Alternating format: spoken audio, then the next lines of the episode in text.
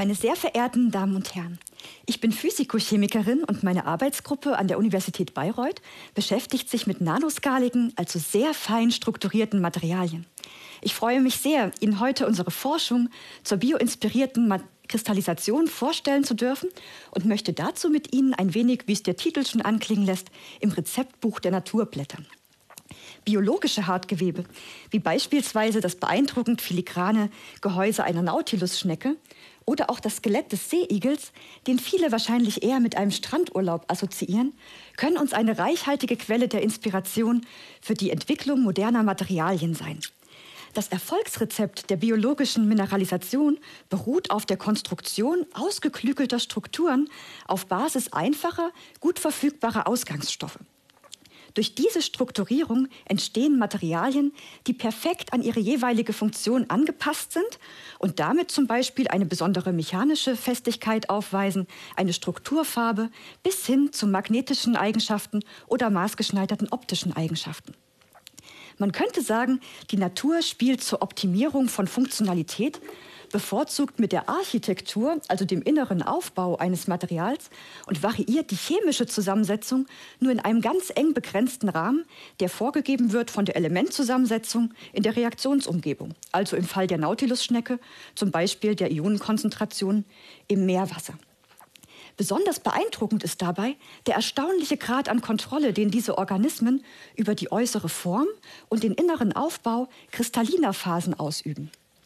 Kristalle haben die Menschheit ja schon von jeher fasziniert und bisweilen wurde ihnen sogar mystische Bedeutung zugeschrieben. Wer hat nicht als Kind geologische Kristalle gesammelt, bestaunt oder sogar mit dem Experimentierkasten selbst Kristalle gezüchtet? Immer wieder aufs Neue beeindrucken sie uns durch ihre makellose geometrische Form mit glatten Begrenzungsflächen. Diese äußere Form resultiert daraus, dass die Atome dieses Materials wie auf einem dreidimensionalen Gitter perfekt angeordnet sind.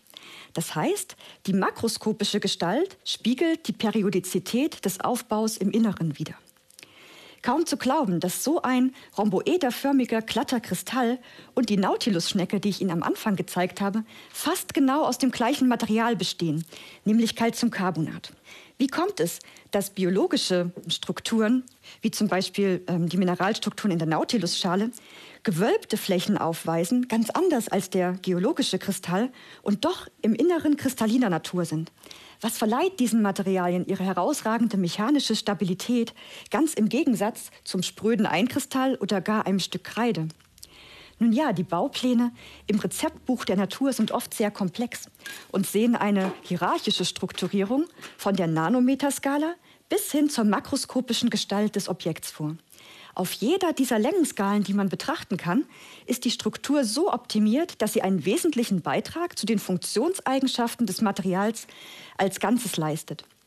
Und zur Abscheidung der kleinsten, nur wenige Nanometer großen Mineralbausteine stellen die Organismen die Rahmenbedingungen, zum Beispiel bezüglich der lokalen Ionenkonzentration oder des pH-Werts, genau so ein, dass sich exakt die gewünschte Kristallphase bilden kann. Charakteristisch wird dabei in der Natur die Mineralisation, also die Abscheidung einer festen Phase, gesteuert durch weiche organische Moleküle. Und diese Moleküle können entweder wasserlöslich oder wasserunlöslich sein. Wasserunlösliche organische Moleküle wirken wie eine Schablone für die Mineralisation, also geben eine Form für das feste Material vor während die wasserlöslichen Moleküle schon früh im Mineralisationsprozess mit Ionen und sich bildenden ersten Aggregaten wechselwirken und damit sehr tiefgreifend in den Mechanismus ähm, einwirken. Wenn nun kleinste Reste dieser organischen Moleküle, die die Mineralisation steuern, in der finalen Kristallstruktur zurückbleiben, dann wechselwirken diese häufig so eng mit dem anorganischen Material, dass sich ein sogenanntes Hybridmaterial bildet. In Hybridmaterialien sind die organischen Komponenten besonders fein in die anorganische Phase eingebaut. Und zwar machen sie nur einen winzigen Anteil an der Gesamtzusammensetzung aus, aber dennoch können diese organischen Einschlüsse die Materialeigenschaften, insbesondere die mechanische Stabilität, ganz wesentlich beeinflussen. Das ist fast so, wie zum Beispiel ein Gewürz in der Küche den Geschmack eines Gerichts enorm verändern kann, selbst dann, wenn es nur in einer winzig kleinen Menge zugegeben wird. In der Biologie werden deshalb organische Verunreinigungen häufig sogar gezielt eingesetzt, um das feste Material widerstandsfähiger und stabiler zu machen. Auf der Nanometerskala sind viele biologische Minerale, wie beispielsweise der schillernde Perlmutt der Nautilusschale, aufgebaut aus kleinen, wohlgeformten und perfekt angeordneten Mineralbausteinen. Und diese werden verklebt durch die organischen Moleküle, von denen ich schon gesprochen habe. Das ist fast so, wie zum Beispiel in einer Sushi-Rolle die Stärke im Klebereis die einzelnen Reiskörner zusammenhält. Bei der Nautilus-Schnecke sind die Mineralbausteine zum Beispiel plättchenförmig geformt und haben eine Dicke, die gerade im Bereich der Wellenlänge des sichtbaren Lichts liegt. So kommt auch das effektvolle Farbenspiel im Perlmutt zustande, das wir zum Beispiel im Schmuck uns zunutze machen und kennen. Strukturell können durch diesen ziegelmauerartigen Aufbau gewölbte Strukturen und komplexe Formen erzeugt werden, obwohl jeder einzelne Mineralbaustein ja in sich ein kleiner Kristall mit geometrischer Gestalt ist. Ein weiteres wichtiges Konzept, um solche komplexen Formen in der Biologie zu erzeugen, besteht darin, dass die Natur oft Umwege einschlägt und gar nicht direkt die feste, stabile Kristallphase abscheidet, sondern zunächst eine eher unstrukturierte, unförmige, amorphe Phase, bei der die Atome nicht wie beim Kristall auf einem perfekten Gitter sitzen, sondern nur eine Nahordnung aufweisen. Eine solche unstrukturierte Phase kann sich nun einer Schablone, einer vorgegebenen Form, viel besser anpassen und regelrecht in Form gegossen werden. Das kann man sich vorstellen, wie ein Kuchenteig sich der Kuchenform anpasst und dann beim Backen fest wird. So wird die amorphe Phase in Form gegossen und kristallisiert dann nachträglich in die stabile finale Kristallstruktur. Unter manchen Umständen kann sogar die Größe des Kochtopfs oder der Kuchenform entscheidend für das Resultat sein. Biologische Organismen scheiden Mineralien häufig in kleinen Reaktionsräumen, sogenannten Compartments, ab, die so klein sind, dass sie sogar einen Einfluss auf die Mineralphase selbst ausüben. Das heißt, auf der atomaren Skala ordnet sich das Material anders an, als dies in einem größeren zur Verfügung stehenden Volumen der Fall wäre. Und damit können Mineralphasen stabilisiert werden, die unter normalen Bedingungen kurzlebig wären oder gar nicht isolierbar wären.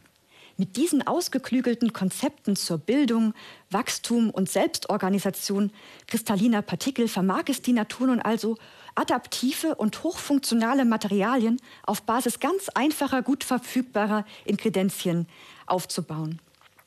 Wie bei jedem guten Rezept hat der Koch aber natürlich auch immer etwas Variationsfreiheit und kann gut erprobte Verfahren auch für die Zubereitung völlig anderer Ausgangsstoffe nutzen. So haben wir als Materialchemiker die Möglichkeit, im Labor mit Elementen zu arbeiten, die der Biologie nur in geringen Mengen in Spuren oder auch gar nicht zur Verfügung stehen. Ziel dieser bioinspirierten Materialchemie ist es nun, die komplexen Architekturen und die Bauprinzipien der Biomineralisation zu übertragen auf technologisch relevante Materialien, also zum Beispiel Halbleiter oder Katalysatoren. Im Idealfall lassen sich dabei Synthesewege etablieren, die auf einer Abscheidung aus wässriger Phase, also ohne organische Lösungsmittel und bei Raumtemperatur beruhen, ähnlich wie in der Biologie, und damit sehr viel umweltfreundlicher sind als klassische Herstellungsprozesse wie zum Beispiel die Prozessierung von Halbleitern bei hoher Temperatur. Gleichzeitig wird durch Wechselwirkung der organischen Phase, die auch wir im Labor wie ein Gewürz der Reaktionslösung zugeben können, eine komplexere Architektur des anorganischen Materials erreicht. Das kann resultieren in verbesserten Materialeigenschaften oder sogar zu neuen, völlig unerwarteten Charakteristika führen. Zum Beispiel weiß man aus der Erforschung magnetischer Materialien, dass winzige Nanopartikel in ihrem magnetischen Verhalten abweichen können von einem kontinuierlichen Volumenmaterial. Gleichzeitig kann man diese Nanopartikel in geordneter Weise als Verband schalten, sodass sie miteinander wechselwirken. Und ein solcher Verband hat dann wiederum ein anderes Verhalten hinsichtlich seiner Funktionseigenschaften. Zum einen die isolierten Nanopartikel und zum anderen das kontinuierliche Volumenmaterial. Kristallisationsphänomene spielen daher eine ungemein wichtige Rolle in vielen industriellen Prozessen. Man denke nur an Zahnkeramiken, an Baustoffe oder auch an Arzneimittel. Gerade auch die Energiewende stellt uns als Gesellschaft vor große Herausforderungen, auch von der Materialseite her. Und damit rücken die Prozessierung und Strukturierung technologisch relevanter Materialien immer stärker in den Fokus des wissenschaftlichen Interesses. In meiner Arbeitsgruppe setzen wir nun bioinspirierte Rezepte ein, um Katalysatormaterialien herzustellen, die umweltrelevante Reaktionen effizienter ablaufen lassen sollen. Ein Beispiel dafür ist die Spaltung von Wasser in seine elementaren Bestandteile Wasserstoff und Sauerstoff.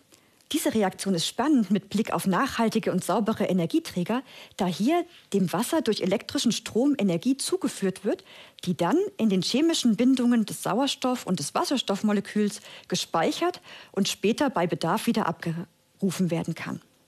Um diese elektrochemische Wasserspaltung jedoch in Gang zu setzen, braucht es vermittelnde Katalysatoren, die zwar selbst unverändert aus der Reaktion hervorgehen, aber die Aktivierungsbarriere für die Bildung von Wasserstoff und Sauerstoff herabsetzen. Und bei der Suche nach solchen Materialien, die gut verfügbar und zugänglich sind, rücken Übergangsmetalloxide auf Basis der Elemente Kobalt, Mangan und Nickel immer stärker in den Fokus. Hier möchten wir nun einen Beitrag zur Erforschung von Struktureigenschaftsbeziehungen in genau solchen Katalysatormaterialien leisten, indem wir unter bioinspirierten Bedingungen bei Raumtemperatur Vorstufen zu katalytisch aktiven Oxiden, also zum Beispiel zum Kobaltoxid, mit komplexer Gestalt abscheiden.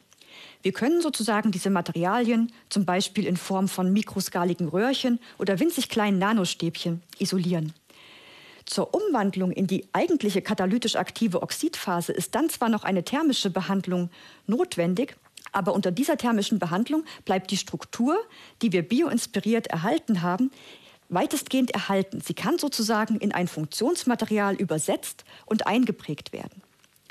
Zum Beispiel ist es uns gelungen, Mineralisation zu steuern mit künstlichen, organischen Molekülen, die sehr gut mit Metallionen wechselwirken können und die wir unserer Reaktionslösung wie ein Gewürz zugeben. Und dabei konnten wir im Material Kobalthydroxid spiralige Strukturen erhalten, die uns schon fast wieder ein bisschen an ein winzig kleines, mikroskaliges Schneckengehäuse erinnern, jedoch bestehend aus einem Funktionsmaterial, das in der belebten Natur gar nicht vorkommt. Und damit schließt sich wieder der Kreis zur Nautilus-Schale, die ich Ihnen am Anfang gezeigt habe. Interessanterweise ist Nautilus ja nicht nur die Bezeichnung eines prähistorischen Kopffüßlers, sondern auch der Name des U-Boots in Jules Verne's berühmtem Roman 20.000 Meilen unter dem Meer. Gleichzeitig ist Jules Verne ja auch Autor des Buches Die geheimnisvolle Insel.